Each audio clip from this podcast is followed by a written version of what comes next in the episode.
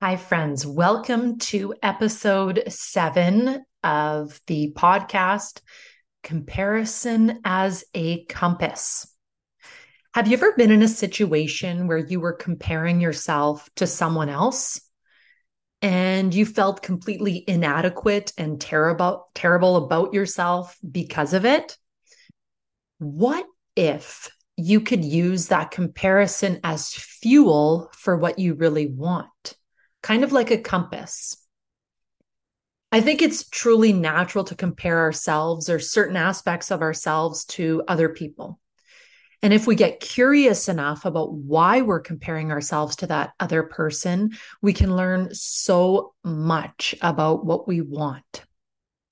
Typically, when we're comparing ourselves to other people, it causes us a great deal of emotional suffering because it can highlight what we feel we aren't and lead us to a feeling of inadequacy, that feeling of not enoughness.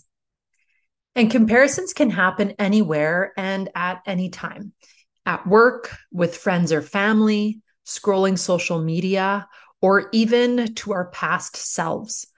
Our brains are so sneaky and clever that we sometimes won't even notice the thoughts that are leading us to compare until we realize we're feeling depleted and inadequate. My brain likes to compare me now to my past, whether that be six months or six years ago. And I find this thought is present when memories pop up on my social media feed or highlights on my phone.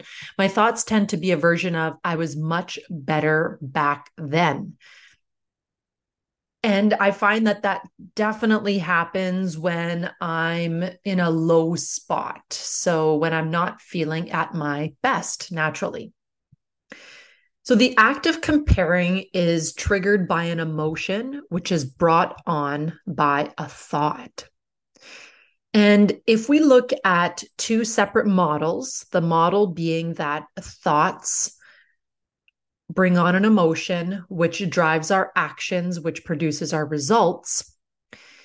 If we look at two models with the same circumstance that are fueled by different emotions, let's look at what the results are.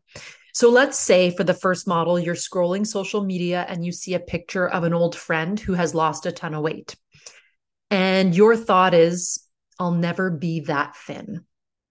And you feel inadequate. And you then beat yourself up by judging what you're not. And you do nothing. You don't question why you had that thought when you looked at the image either. And the result is that you maintain your physical weight.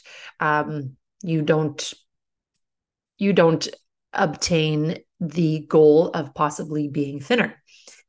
But if we take the same circumstance of scrolling social media and seeing a picture, that picture of an old friend who's lost a ton of weight, this time the sep- the different model is the thought that is definitely what I want for myself. And which leads you to the feeling of being inspired. So you look into some options for how you can get thin. And the result is that you make it possible to change and move forward. So ask yourself what am I making that friend's weight loss mean about me in these models, for example? When you can answer that, that's when you start to dig a bit into what you truly want. Let's take that first model where the thought was, I'll never be that thin. So you have to get curious and ask yourself, well, why not? Do you want to be thin? If yes, what is thin to you? And these questions direct your brain to solutions and then to a feeling of clarity so that you can begin to take actions toward a goal that you have. And even questioning, is that something that I want? But if you don't question that initial thought, you stay in that feeling of inadequacy, which has you paralyzed and focused only on what you're not or what your brain is telling you that you're not. And it can have you making decisions based on someone else and what they have prioritized in their life and not what you want. And you never want to take action from this place. And I know we've all been there before because the result will leave you feeling empty in the long run there that satisfaction won't be there because in the end you weren't even kind of going after what something that you truly wanted. Now, if we take the second model where we have the same circumstance of seeing an old friend's social media feed with pictures of their weight loss, and you think, that is definitely what I want for myself, get curious and ask yourself, why? What aspect about what I saw in that friend's photo do I want?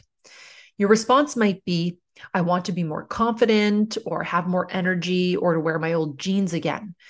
And these questions are forcing your brain to get clear on, again, what it wants. And this clarity drives your actions, which will get you your results. So, checking in with yourself is essential when you notice the comparison happening.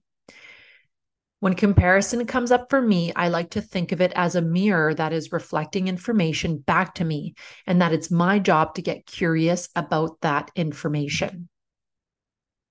So, here are three tips that I want you to implement so that you can use comparison as your compass. The first one is the next time you compare yourself to someone, identify what your thought is and how you feel, and then what you did because of that feeling.